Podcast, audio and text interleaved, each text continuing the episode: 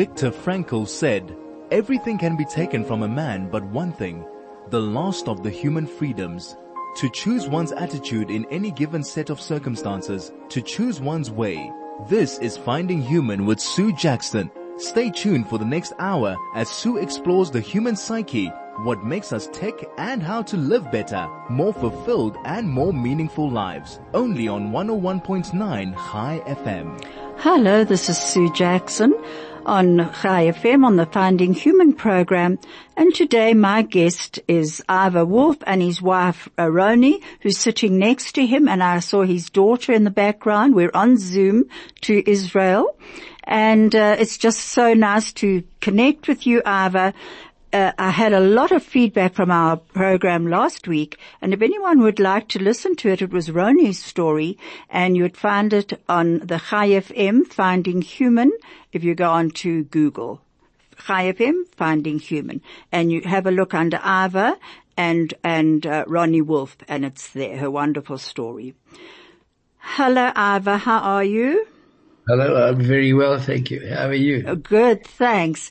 What with today's program, we're going to dedicate this because this is what you wanted to Madame Mar- uh, Marie Blum, Nee Albert. And yeah. would you like to tell me why you wanted to um, dedicate it to her? She's she's uh, certainly the reason why why Roni in fact survived the Holocaust. There's no no, there was no other, she was at the right place at the right time and happened to do all the right things. If you had to write a story, her story, you, you would think it's fiction mm. because to work out when the, when the, when the Germans raided, to work out that she had a delaying tactic, that she needed, that she needed to delay them for whatever reason. She, it was impossible that she took the head of the Gestapo to a room and told him that there were two boys that, that were, had, had infectious diseases. And even though, even the boys told him it wasn't true. And then again, when she got to the siding and she used that as an excuse with the, with the German officer to keep the children in a shed.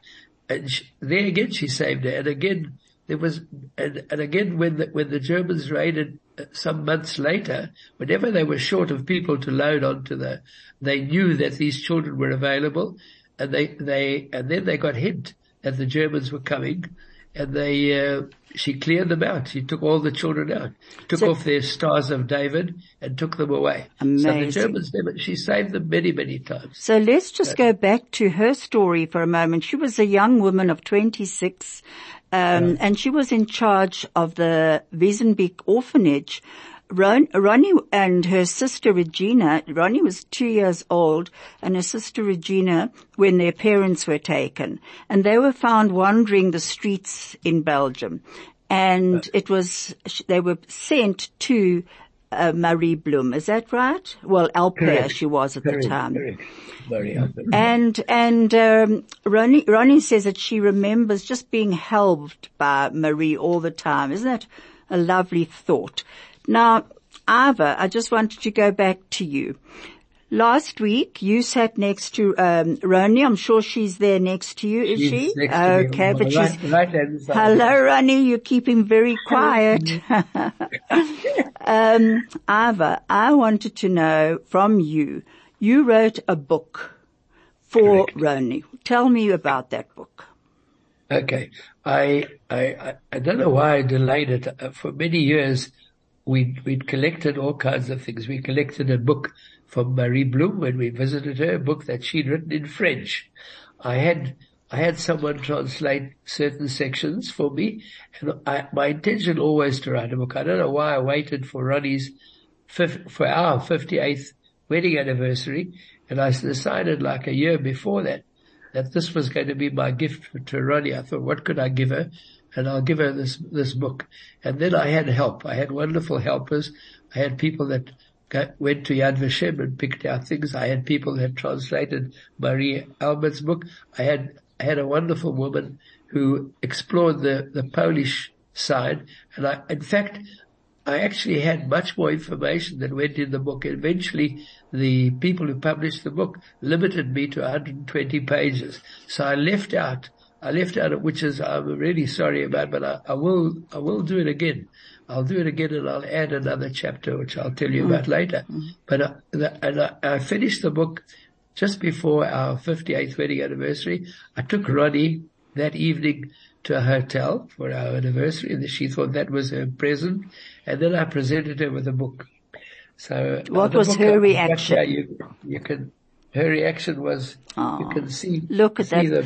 Um, just for anyone who's actually listening to us, and hopefully there are lots of you, there's a beautiful picture on the book front of Roni, and uh, and it's and what just go down a bit more. It says, "My darling Roni's story." It's beautiful. If you would like to contact us, please do so on SMS 34519 or you can telegram us on 061 895 1019. Now, a lot of people have stopped me during the week, um, Ivor, or phoned to talk about our program last week and, you know, it really, it touched everyone's hearts. But they wanted to know, before this book, they wanted to know a bit about you and your upbringing and what got you to Israel. So can we go Okay. back a bit? Yes, we could go back. I, I actually was very influenced by, by a few people in my life. The one story I would like to tell is my grandparents because my father was away. I was born obviously in the war years. My father was away in the South African Defence Force fighting in, in, uh, at the time in North Africa and then in Italy. So he came out. I was already a, I was already a, a little, a little boy. But, and I, so he was, and my mother worked. So I lived with my Auntie Janie and who influenced me, my Auntie Janie also living with us were my grandparents. My grandparents were from Lithuania. They'd escaped from Lithuania before the First World War. And my grandfather was a great influence on me because when my grandmother passed away, I shared a room with him. So he was a great influence. He wouldn't let me go to kindergarten because he said the kindergarten were all goyim and I, I, I should, and I spoke fluent Yiddish. So when I got to grade one, I spoke Yiddish. I think everyone was sure that I came from Lithuania. They were sure that I'd just got off the plane, but I was born in Johannesburg. Anyway, he was an interesting character. He was, he was uh, left for dead in a pogrom in his city just outside of Kovna in the 1800s and he, he survived that eventually ended up in South Africa with his wife. And the other side of my family, we're three quarters Lithuanian because the other side of my family was even a more interesting character. He was a grandfather called Heinrich. He changed his name. Uh, South Africa called him Harry, but Heinrich Wolf. And Heinrich Wolf decided in Hamburg in the 1800s, end of the 1800s, he decided he wanted to leave and get to Australia. I'll try and cut it short. He he took a uh, he, he he pretended to be a cook, took a took a job on a cargo ship that was due to leave Hamburg and end up in Australia. I'm sure it took many many months. In Australia, he ran away. He escaped. They managed to ca- catch him. They brought him back on ship, and they took away his passport, all his ID. Cut a long story short, he still had in mind escaping, and when they were on their way back now to Germany, they were passing the Durban harbour. What he did is he had no papers, no passport, nothing. He dived in the water and he swam oh, shark infested Shark, waters in, yes. shark infested waters in Durban swam to shore. No papers, no, no, absolutely no ID. He hid himself. He found the Jewish community and they hid him for many, many, I don't know how long. Wow. Many, many months. And they sent for his, it was the time you could imagine, the 1800s. It was before the, before the First World War. During the First World War, also more interesting, he married, eventually got his papers, eventually they got him a passport, I don't know how, and eventually married and had children. During the First World War, because he had a German passport, they arrested him, mm-hmm. put him in a, a Jewish, Jewish uh, German born. They arrested him, put him in a POW camp with other Germans in Windhoek in, in Southwest Africa. There he spent most of the war years in the First World War. We're going to have to get back to that. That's very interesting. Thank you, Craig. This is Finding Human with Sue Jackson. Only on 101.9 Chai FM. Hello, this is Sue Jackson on the Finding Human program, and I'm back with Ivor Wolf in Israel. And if you'd like to contact us, please do so on 34519 or telegram us on 061 895 1019. Just needed to say that our story, Ivor's story, is a follow-up of our last week's one, which was with his wife, uh, Roni Wolf. And if you'd like to hear that, please go on to the uh, Chai FM Finding Human on Google and you'll find us there. Okay, Ivor, so your, your uncle, you were saying that, uh, he, he managed to get his passport, but, I mean, I can't believe it. You've got a very resourceful family. He was my family. grandfather. He was Yeah. my grandfather. He was the wolf side. He married a Lithuanian lady and he ended up in a, in a POW camp. Can you believe it? In, in Southwest Africa. Not only that, the community came, he lived in a place in Durban. You, you people know well on the Berea. He had at the time four children. The community came at the time. They were very pro, pro-British at the time and they came to burn the house down. They actually came with torches to burn his house down and it took them time for the wife to explain to the people before they torched the house that this, he was really a Jewish, a Jewish born German Huh. uh, citizen and he happened to come to South Africa. And they actually at the last minute turned back. They had a, a whole, they spoke about it many times.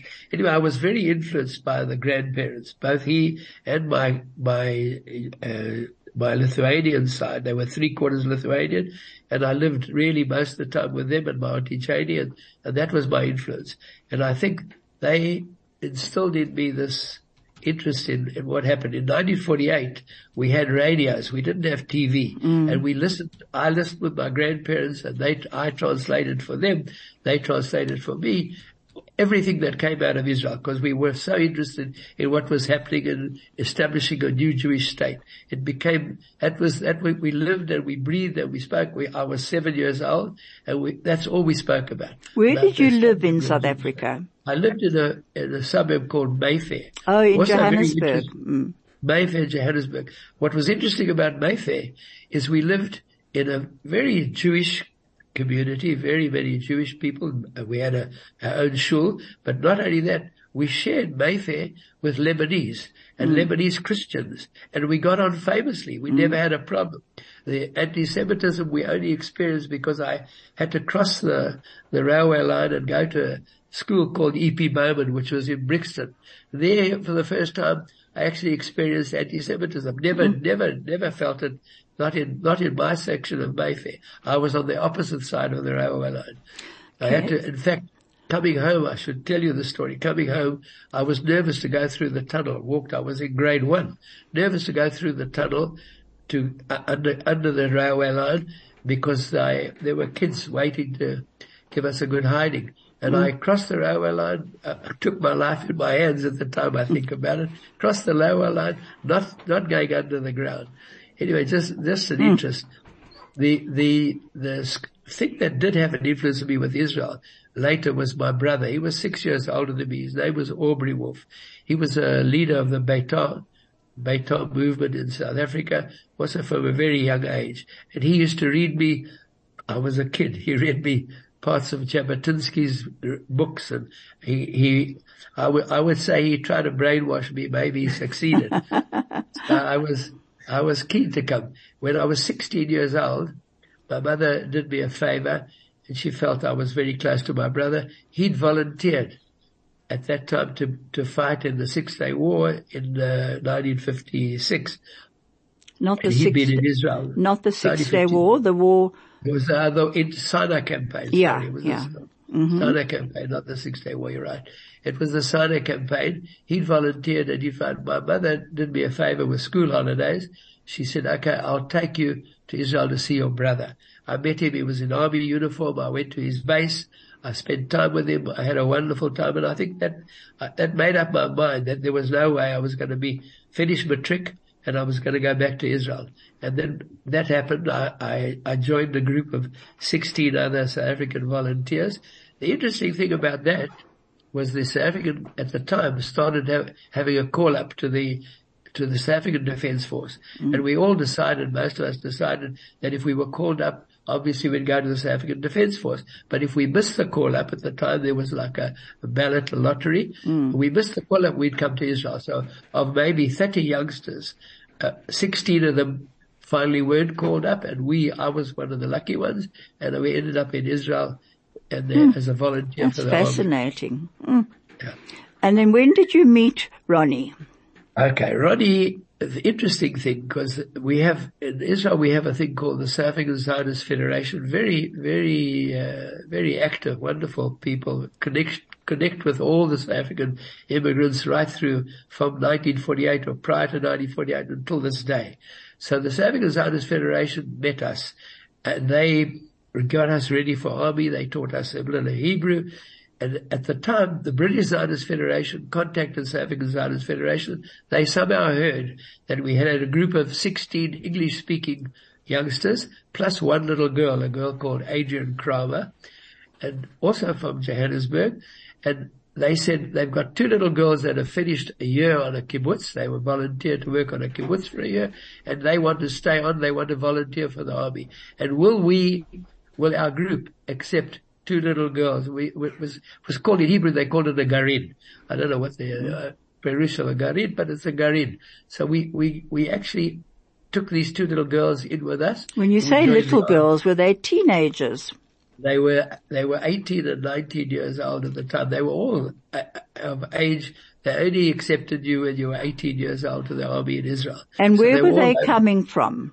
They came from a they both of them came from London. Roni was from London and her best friend Pearl from London as well. But they lived on a kibbutz near Haifa. They went on a year's uh, what they call shnat a service to the kibbutz for a year. They got very, very much they were, they were in fact adopted, both of them, by kibbutz families. They kept in touch over the years. Anyway, they joined us and Roni was, her Hebrew was a little better than Pearl, so she joined us in the, in, the- in the military camp where we did basic training. They joined us at our, for our Hebrew lessons. That's contact that we had. The interesting story is, I don't know why, Roni had met one of the boys before. One of the boys who was at there, a fellow called Basil Joffe. And one night I was being punished. I was a naughty soldier. I, I didn't really, I, I deserved punishment from time to time and I was being punished. We were going on a route march the following day. It was a strenuous march and the officers decided that I wouldn't sleep that night. So they made me guard the armory.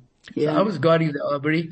The armory was about a, I would say at least a meter off the ground and the girls had arrived. The girls came to the camp much later than us and Basil knew these girls. So Basil said, I've got someone to introduce you to.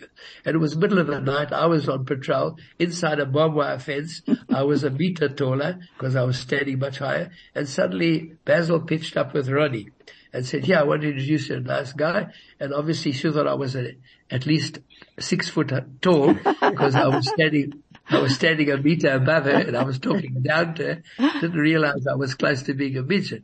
How, how tall are you? I'm, I'm about, I don't know, five foot, five foot six. Can, can I say something? Yes. He's five foot six. He tells everybody in Israel he was six foot four and he made me and I made him four, four foot six. I love Very- that. You are a very- giant of a man though. You really are, Ivor. So go on. Uh, anyway, so that was my first meeting with Roni. Well, In the middle of the darkness, behind the barbed wire fence, I was armed. She was no, with a friend of mine, and that was my first meeting.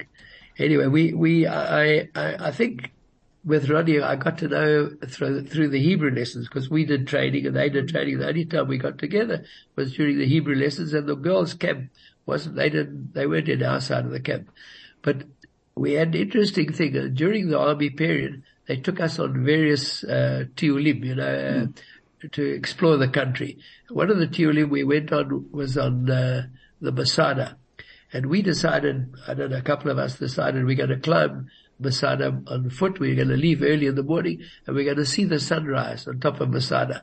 And I think that's where Roni and I actually got together first time ever. That's we became, from then on we became boyfriend and girlfriend. Do you think you were absolutely exhausted by the time you got to the top? I could not, yeah, I, I couldn't fight back. she hooked you, Ivor. yeah.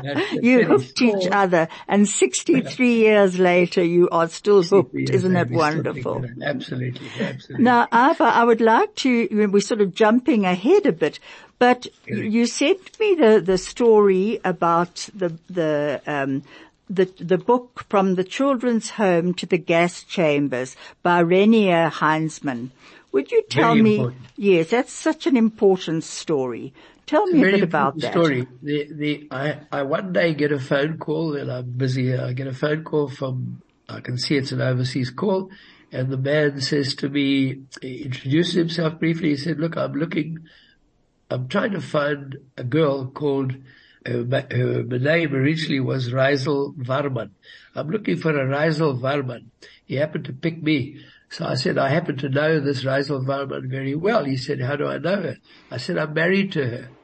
So from that moment on, he and I, he was from Holland. He was studying, he was at the time studying to be a lawyer, studying law in a university in Holland. And we became very friendly and he phoned me from time to time. And eventually what he did is he sent me a photograph.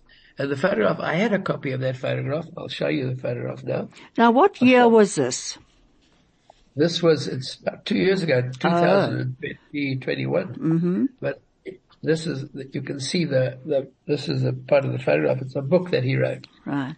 Anyway, I, I don't know how he did it, but he actually took a photo. He, he was asked, he got a bursary from the, from the museum that they were building, which is uh, apparently a three hour drive from where he was studying in, in Belgium to the siding where Jews had left a lot of their goods getting onto the train and they'd kept the things there very neatly in, uh, in Belgium and they decided to build a museum there and they gave bursaries to people who would help them.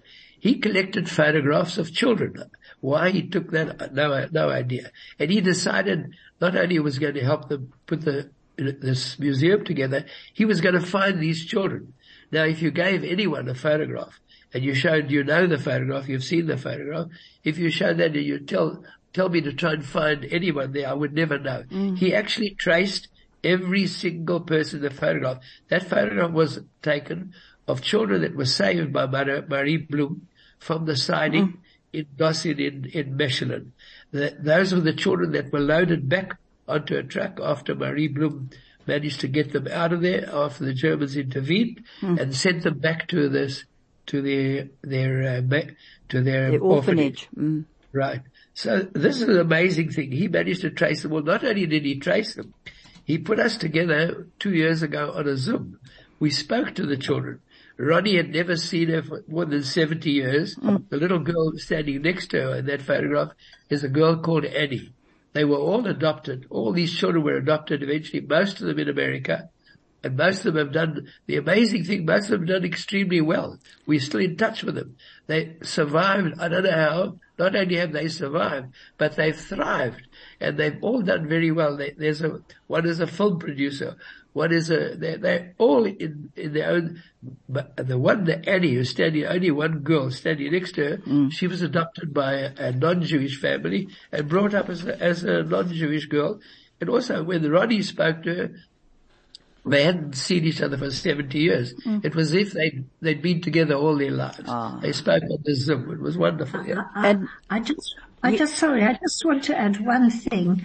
Most of them were in the field of um, looking after humanity, like doctors Wow. and dentists, and mostly teachers. Hey, Yeah, Isn't that it's fantastic? that Everyone, everyone was like, you know, they, they were involved with, with hu- human philanthropy. beings. And, you know, um, when I look at this little girl, this Annie that you're talking about, very pretty little girl, she doesn't look Jewish. Has she ever gone back to her roots of Judaism or I has don't think so. I don't think so. And the She was rest of them? Married, uh, oh, she's a Mormon. A Mormon. Oh, according to- wow. a Mormon. And She- just tell me the story about your daughter who, who saw a, a photo. That's before the book, I think. That's, yeah, my daughter, Yaela, she's here with us at the moment. I'll introduce Hi, you to her. Yaela, She's- yeah. Yaela. She can tell the story. She can, yeah, come here, Ella. You Yeah, Ella, come and tell us the story. Come and tell the story. Come. She hasn't got time. interesting, interesting story. Yeah. Yeah. Yeah. Ella, yeah. Hi, yeah, Ella, how are you? Nice Good, to thank- see you. Tell me, Thank- tell me how you saw this photo and where, where it was. So, um, I was a young mother with four little kids working hard. at the end of every evening at about 10, 10, 11, I used to sit down and if I had a moment, I would look, uh, read the newspaper. And one evening, just before the Holocaust um Memorial Day in Israel, I opened the newspaper also thinking, should I just throw it out or okay, I'll sit for 10 minutes, look through the paper.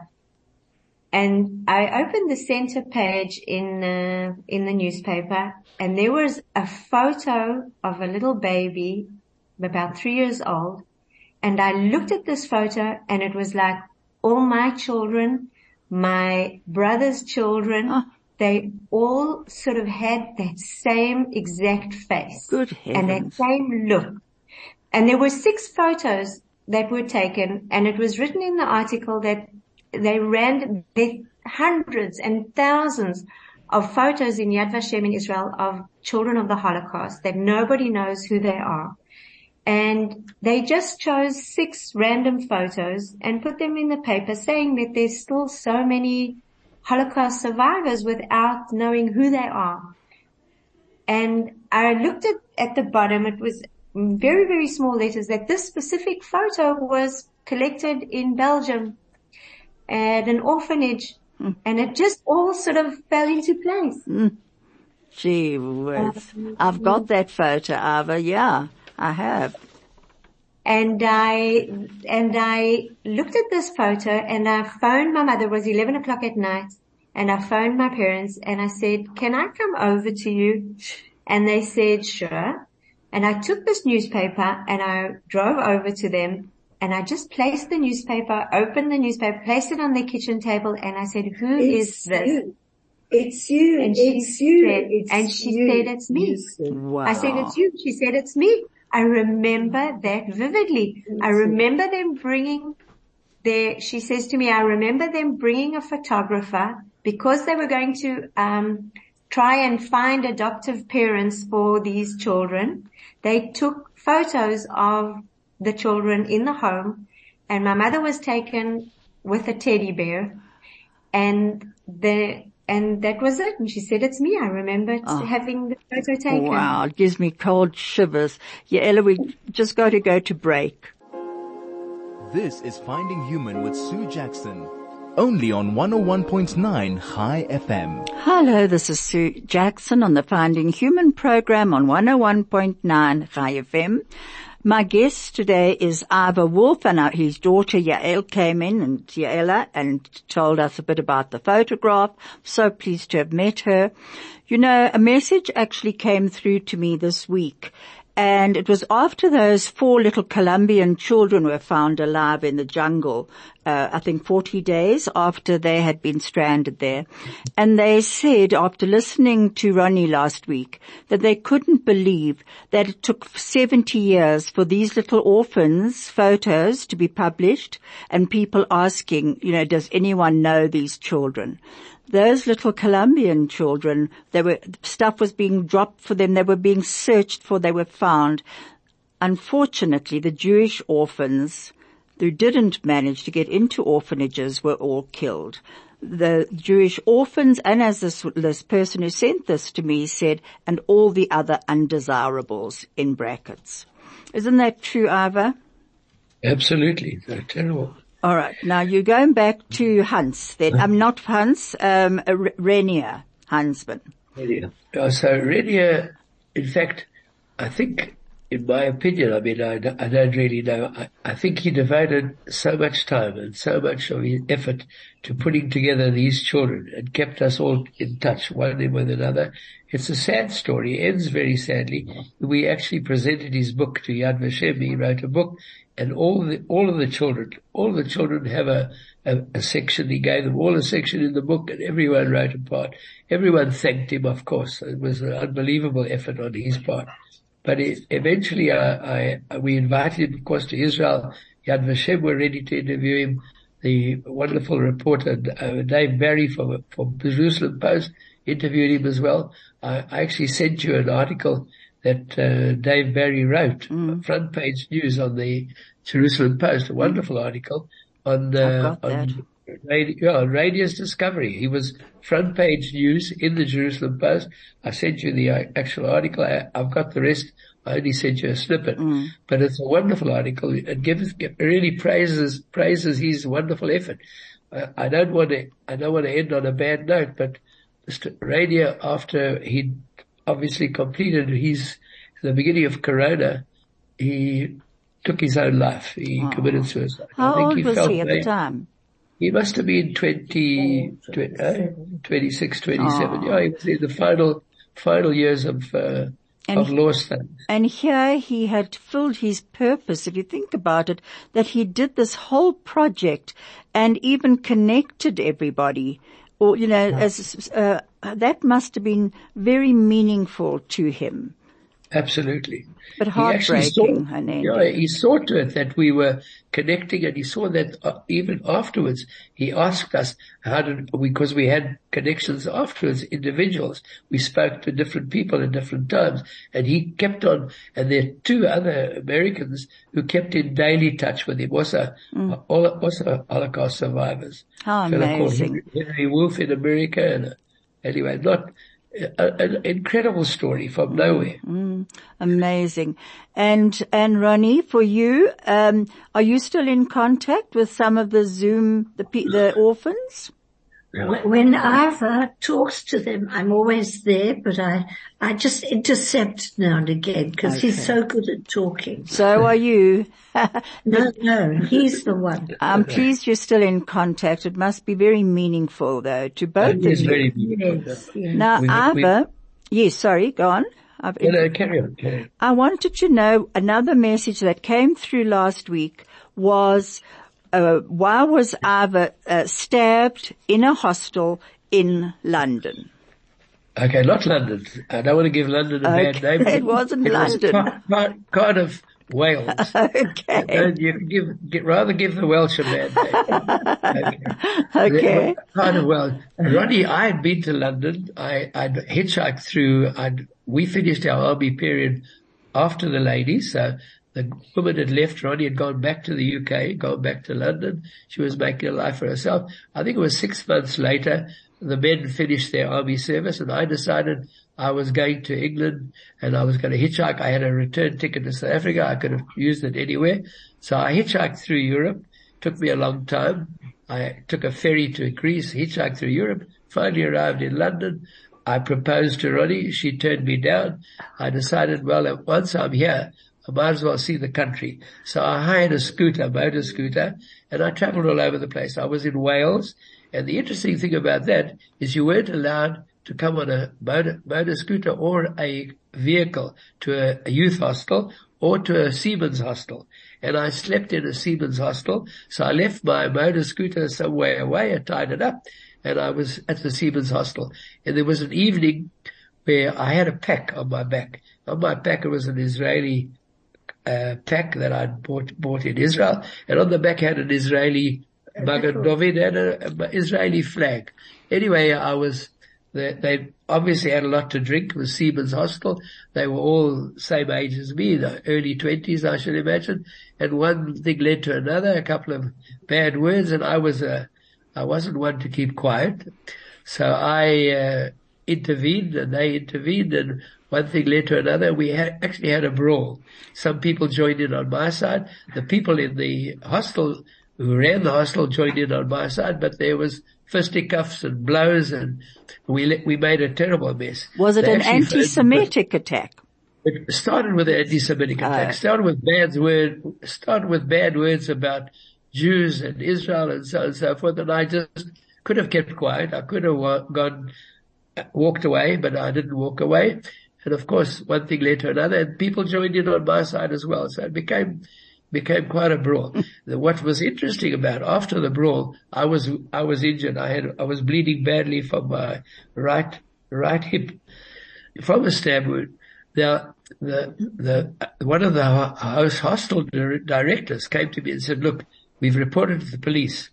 You need to get out of here because you can't go to a hospital and they'll where you got stabbed and you have, I help you bandage it quickly. And if my opinion, you have to get out of here because you're a foreigner. The rest of them all locals, the seamen or wherever they came and the police won't take kindly to you. And he actually helped me, bandaged me up like temporarily and I went, I had my, I didn't tell him I had a scooter. I got on a scooter and I drove non-stop from Cardiff with a wound bleeding all the way to London. Straight to London. We didn't have sea phones. We didn't have uh, these uh, wonderful telephones you've got today. and I knocked on the door and said, Roni, I'm here. I need help. And of course she bandaged me up. With the bandaging, we stayed together for a while. She was with her, living with her parents, the Luck family, and she bandaged me up, looked after me. I managed to survive that. And, uh, I, I proposed again and this time the silly girl accepted it. we'll get back to that. This is Finding Human with Sue Jackson.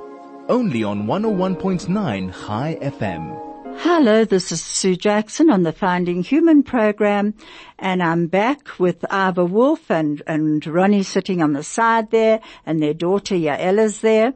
Um, um, Ivor, one of the things I was going through a, a cashier at one of the grocery stores, and someone asked me, and I, I actually sent you a message to say, did you and Roni ever talk about the, your experiences and Roni's losses during the um, when she was little to your children? Did they know about your background? It, it took a long time. It took a long time. It took many years, many years for Roni to actually open up and talk about. it. I think you were, Albi, Um, just before the army. just before the army. Exactly. Says just before the army, so she she must have been just about eighteen at the time.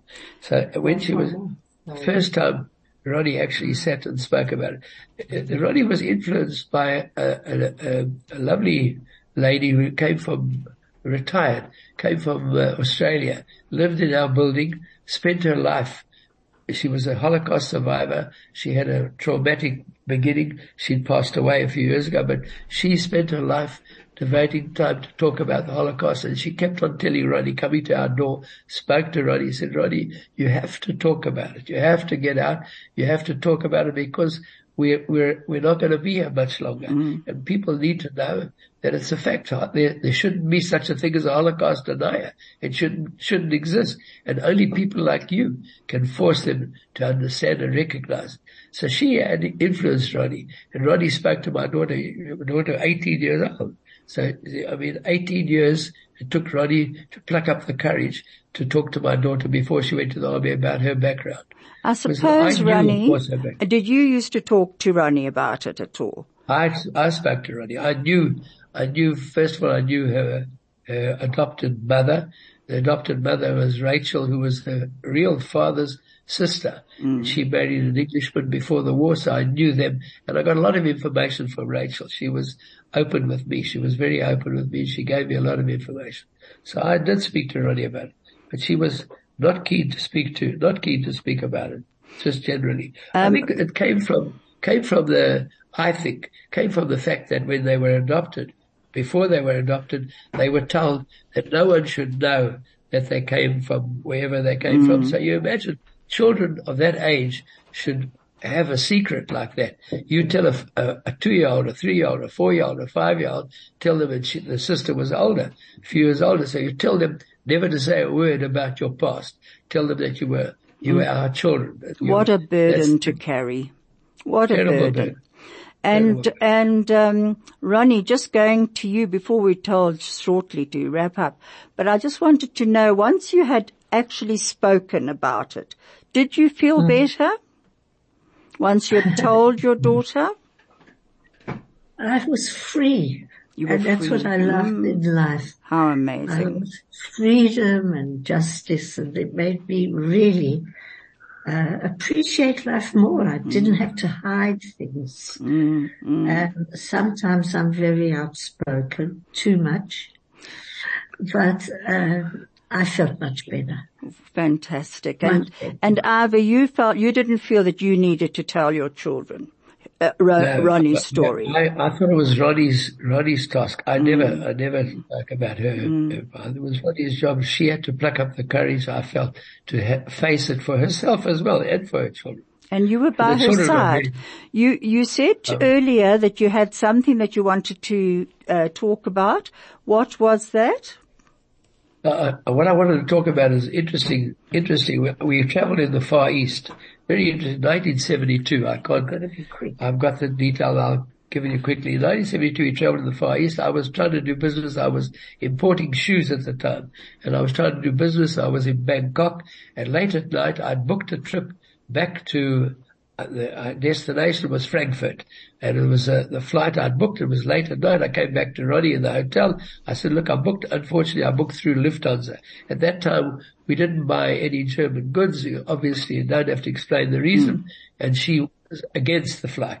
And we're middle of the night. We're flying the next morning very early. And she refused. She's not going Lufthansa. I already paid for the flight. I'd booked the flight. Frankfurt had two stops on the way. Gonna, so what do I do? I go downstairs to the little bellboy. There's no one on duty and he helps me. The bellboy helps me. He finds Air China. I wasn't even sure that Air China flew anywhere. And it was like another five stops, leaving much earlier. We had to pack up and leave and we uh, end, end up in Frankfurt. But the interesting thing is that flight, that Lufthansa flight had one of the Kennedy family on it. And the, I've got the detail of that flight so people can look it up. It's 649. Hang on, give me the, I need We're going to have to wrap up, so finish the story. Okay. Yeah. I'll finish the story quickly. Anyway, the flight was hijacked. The flight ended up in Saudi Arabia Wow. in the Saudi desert. That was the German Lufthansa government paid a flight. Wow. Yeah, 1972 Lufthansa flight, Mm. hijacked, ended up in the Saudi desert. So Roni and I could have been on that flight. Roni, for whatever reason, if you believe in fate, Roni decided we're not going on that flight and we didn't go. Wonderful. And you're here talking to me today and I'm being told to wrap up. Ivor, thank you so much for being with me. And Roni, thanks so much for you also being with me and Yela. And you know, I just want to stop with, stop with this. Inyan, uh, what's her name? Uh, Iyanla Hello. Vanzant said, to me, freedom means having the power, the inherent right, the capacity and the ability to make choices that honor who I am. May you all Wow. continue That's to use the exactly choices. my, my sentiment. I'm going to send it to you. God bless and thank you so much for being with me.